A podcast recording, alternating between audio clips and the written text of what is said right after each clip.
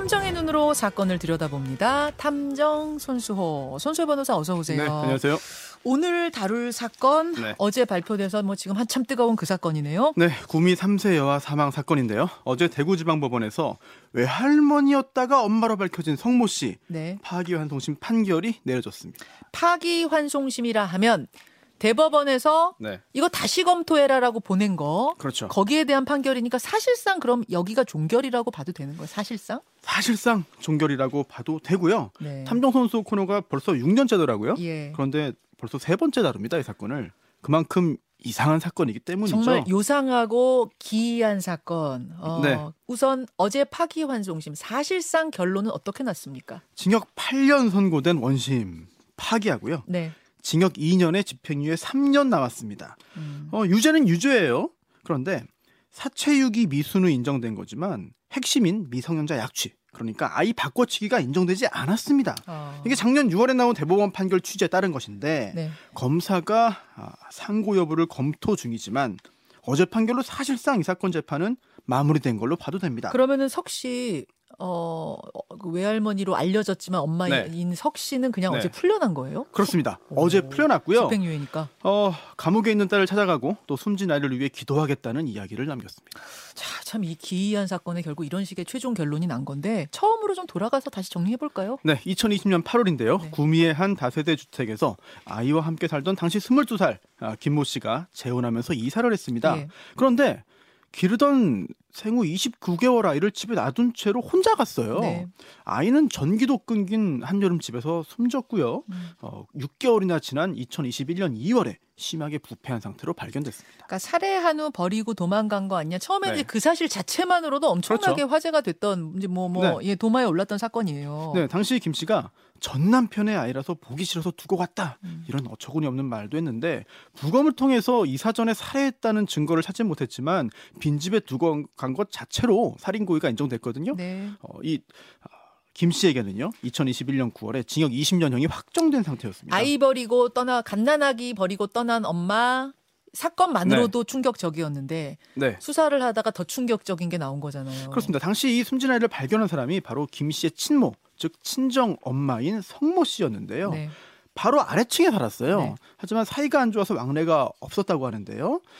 그런데 아무리 그래도 딸이 아이 버리고 이사 간 걸 반년 동안 모르다가 음. 계약 끝났으니까 집 비워달라는 집주인의 연락을 받고 위층에 올라가서 아이 시신을 발견한 거죠. 근데 바로 경찰에 신고하지도 않았잖아요. 몰래 시신을 매장하려고 박스에 담아서 옮기려다가 때마침 들린 바람 소리에 놀라서 무서워서 포기했다는 건데요. 예, 예. 그래서 사체 은닉 미수죄가 인정된 겁니다. 사체를 발견했는데 네. 숨기려고 한. 그거. 네, 그것도 미수예요. 네. 이게 처음부터 지금까지 계속 유죄 판단 받은 거고 이 부분은 계속 유죄예요. 그래서 이번에 징역 2년에 집행유예 3년 나온 거죠. 그렇죠.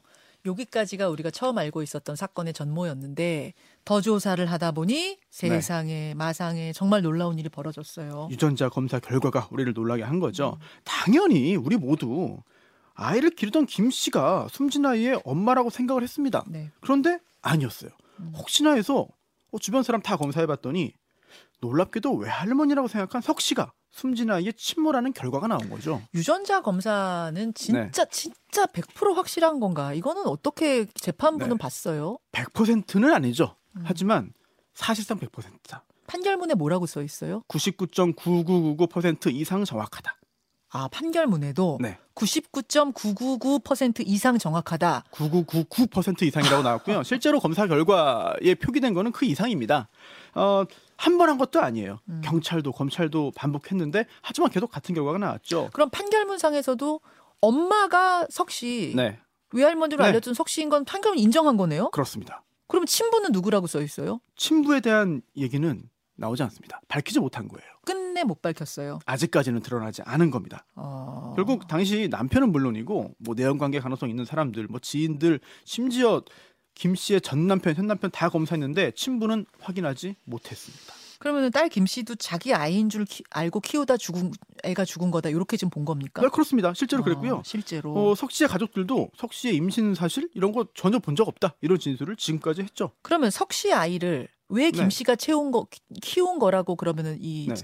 재판에서 보고 있는 거예요? 우선 지금까지 재판을 통해서 확인된 걸 먼저 정리하고 넘어가야 될 것. 같아요. 첫 번째, 산부인과 기록을 보니까 딸 김 씨가 딸을 출산한 건 사실이다. 네네. 둘째, 석 씨도 아이를 낳은 건 사실이다. 네. 셋째, 숨진 채 발견된 아이는 김 씨가 아니라 석 씨의 아이다. 네. 넷째, 딸 김 씨가 낳은 아이의 행방은 모른다. 여기까지는 다 확인된 거예요. 네, 다 재판에서도 여기까지는 아주 명쾌하다. 그렇습니다. 맞다. 그러면 이제 남은 쟁점은 네, 그러면 도대체 왜 엄마 석씨 그렇죠. 아이를 딸이 키우고 있었느냐? 네. 그 딸이 낳았다는 그 애는 어디 갔냐 이거였잖아요. 네. 좀 정리해 보면 첫 번째, 실제로 아이 바꿔치기가 있었는가? 음. 두 번째, 만약 아이 바꿔치기가 있었다면 누가 언제 어디서 어떻게 왜 바꿨는가? 네. 셋째, 석 씨가 바꿔치기 했다면 그럼 김 씨가 낳은 그 아이는 지금 어디에 있는가? 살았냐? 죽었냐. 네. 이런 쟁점이 남아 있는 그래서 거죠. 이 사실을 아는 건 결국 석 씨잖아요. 석 씨. 그렇죠. 석 씨를 네. 어떻게 석 씨가 결국 입을 열고 뭔가 네. 증거를 뭐 내놓고 결국은 밝혀질 거라고 우린 봤는데 네. 끝까지 안 된 거예요, 그게? 임신한 사실도 없고 당연히 출산한 사실도 없다. 아니 낳지도 않았으니까 바꿔치기 하지도 않았다. 이런 입장을 지금까지 유지하는데요. 아. 답답한 상황이지만 검찰이 여러 가지 증거를 모아서 석 씨를 기소한 거예요. 예. 딸김 씨가 낳은 아이를 어딘가로 데려갔다. 이게 음. 미성년자 약취라는 거죠. 네. 그리고 발견한 자기 아이 사체를 은닉하려고 했다. 음. 사체 은닉 미수다. 이 두 가지로 기소했습니다. 1, 2심에서는 모두 유죄였어요. 맞습니다. 예. 어, 심지어 검사가요. 반인륜적 범행이라면서 징역 13년형을 구형했거든요. 네. 1심에서 징역 8년형이 나왔고 네. 항소심에서도 유지가 됐습니다. 네. 딸김 씨의 임신 출산 사진이 사실이 이미 확인됐기 때문에 아, 석 씨의 미성년자 약취 이 부분이 유죄로 인정되려면 또 이러한 세 가지 사실이 증명되어야 하는 건데요. 세 가지 어떤 어떤 거였죠? 첫 번째, 석 씨가 숨진 아이의 친모일 것. 네. 두 번째, 검찰이 주장한 그 시점과 그 장소에서 또한 그러한 방법으로 아이 바꿔치기가 이루어졌을 것. 음. 셋째, 그 바꿔치기가 다른 사람이 아닌 석 씨에 의해 이루어, 이루어졌을 것. 음. 하나라도 증명 못하면 유죄 판결 내릴 수가 없습니다. 자, 1심, 2심에서는 첫 번째 거, 뭐, 두 네. 번째 거, 세 번째 거 다 확인이 됐다고 본 거예요? 그렇습니다. 판사가 본 거예요? 네, 그렇습니다. 어, 어, 예, 예. 어, 첫 번째부터 보죠. 석 씨가 친모일 걸. 예. 일단 여러 정황이 있어요. 음. 출산 관련 동영상을 시청하고 임신 태교 관련된 앱을 설치하고 출산 준비, 셀프 출산 검색하고 온라인으로 생리대를 구입했지만 임신 의심 기간 동안에는 중단했고 음. 다양합니다. 네. 그리고 무엇보다 유전자 검사 결과가 있잖아요. 그러니까 99.9999% 이상. 예, 네. 예. 그런데 석 씨는 이 결과가 나오니까 여러 가지 반박을 하는데요. 키메라증 가능성까지 제기합니다. 음. 즉, 한 사람 몸에 다른 유전자, 여러 유전자가 존재할 수 있다. 이런 건데요. 하지만 뭐 검사는 계속 일치했고, 게다가 키메라증이라면은 친자가 친자이지만 아닌 것으로 나올 수는 있어도 음, 친자가 아닌데 우연히 친자로 나온다는 거 설명이 안 되거든요. 그렇죠, 그렇죠. 그래서 이 첫 번째 것은 지금 3심에서도 계속 유진됐다는 거예요. 네. 그렇습니다. 자, 두 번째로 가겠습니다. 두 네. 번째 두 쟁점. 번째, 예, 두 번째, 세 번째를 묶어서 보죠. 두 네. 번째, 바꿔치기가 이루어져야 되고요. 예, 세 번째, 그게 석 씨의 행위여야 합니다. 예, 예. 공소사실 보면 이래요.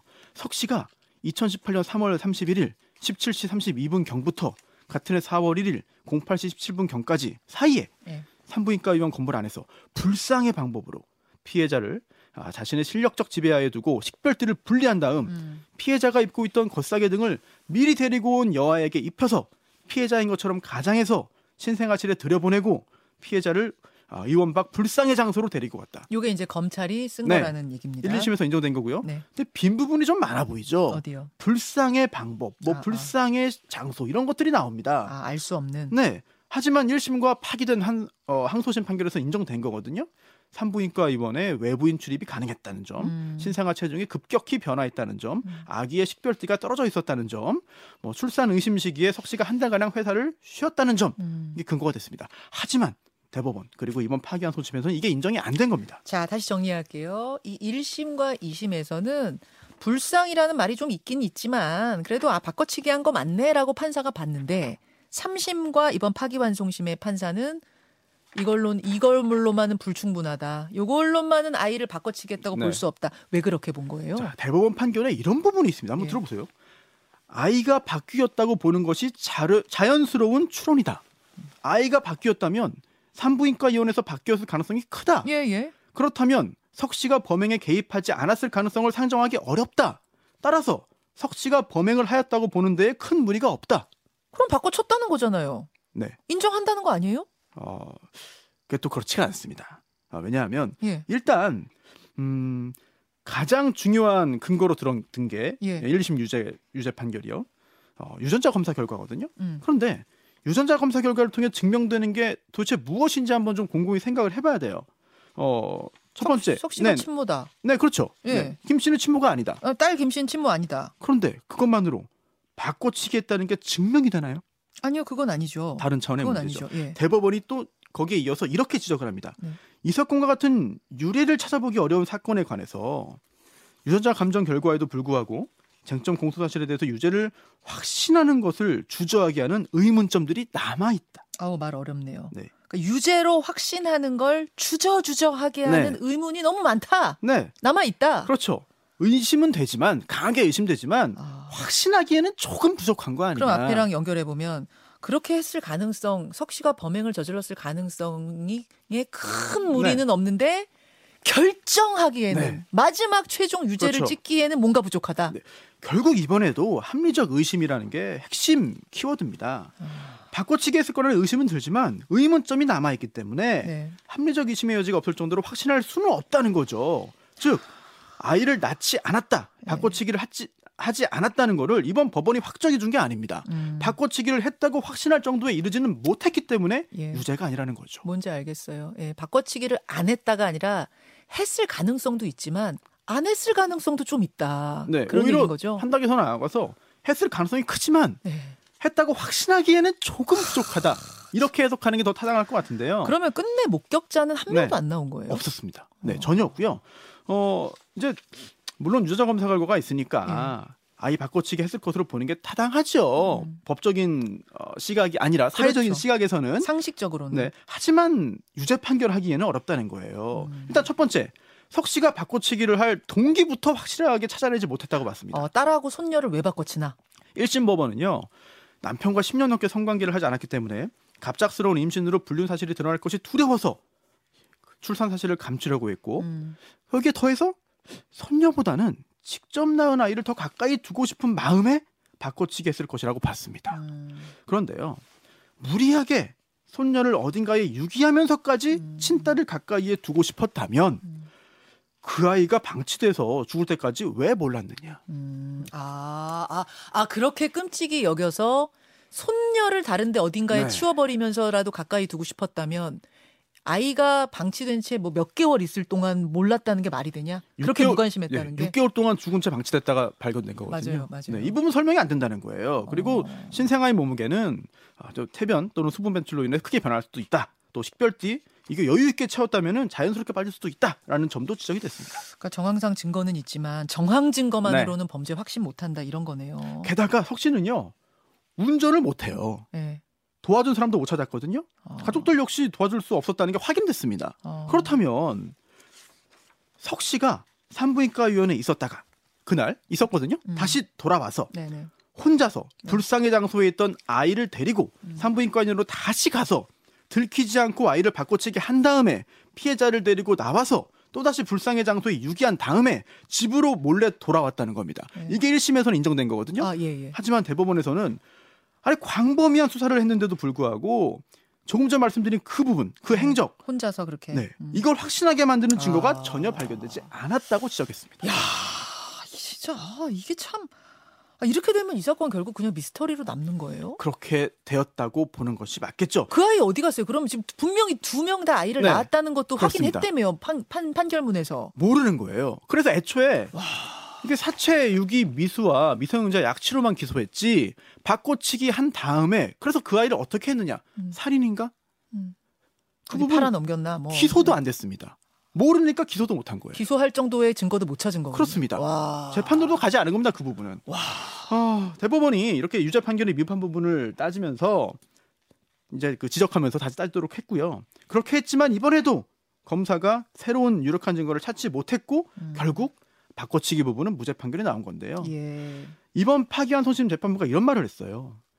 이번 선고와 별개로 음. 국가가 살아인, 사라진 여자아이의 행방을 더 적극적으로 찾아야 하는 거 아닌가. 더 찾아야 하는 거 아니냐. 즉 사법부가 아이 행방을 찾아내는 게 아니란 겁니다. 형사 재판은 세상 모든 일 다 알려주는 게 아니에요. 네. 검사가 기소한 부분 증거에 의해서 판단해서 유죄냐 무죄냐 판단하는 겁니다. 물론 그 과정에서 진실이 밝혀지고 실체적인 사실관계가 드러나겠습니다만 음, 그거 자체가 근본적인 목적은 아니라는 거죠. 음. 유죄 무죄 법적으로 어떤 의미가 있는지를 다시 한번 되새겨봐야 합니다. 설령 피고인의 주장이나 변명이 모순되거나 석연치 않은 면이 있어도 그리고 유죄 의심이 들더라도 피고인의 이익으로 판단하여야 한다라는 게 이제 형사 재판에서 항상 네. 나오는 이야기인 거죠. 이 사건 판결문에도 언급이 된 부분이죠. 이번에도 결론입니다. 참 오래 끌어온 사건인데 명쾌한 결론이 나길 우린 기대했는데 결국 결론이 이렇게 났습니다, 여러분. 좀 답답한 마음, 찜찜한 마음이 남네요. 끝내 수수께끼가 돼버린 이 어, 구미 구미 여아 바꿔치기 사건. 파기환송심 판결문을 전부 읽고 오늘 분석해 온 손수호 변호사와 함께했습니다. 수고하셨습니다. 네.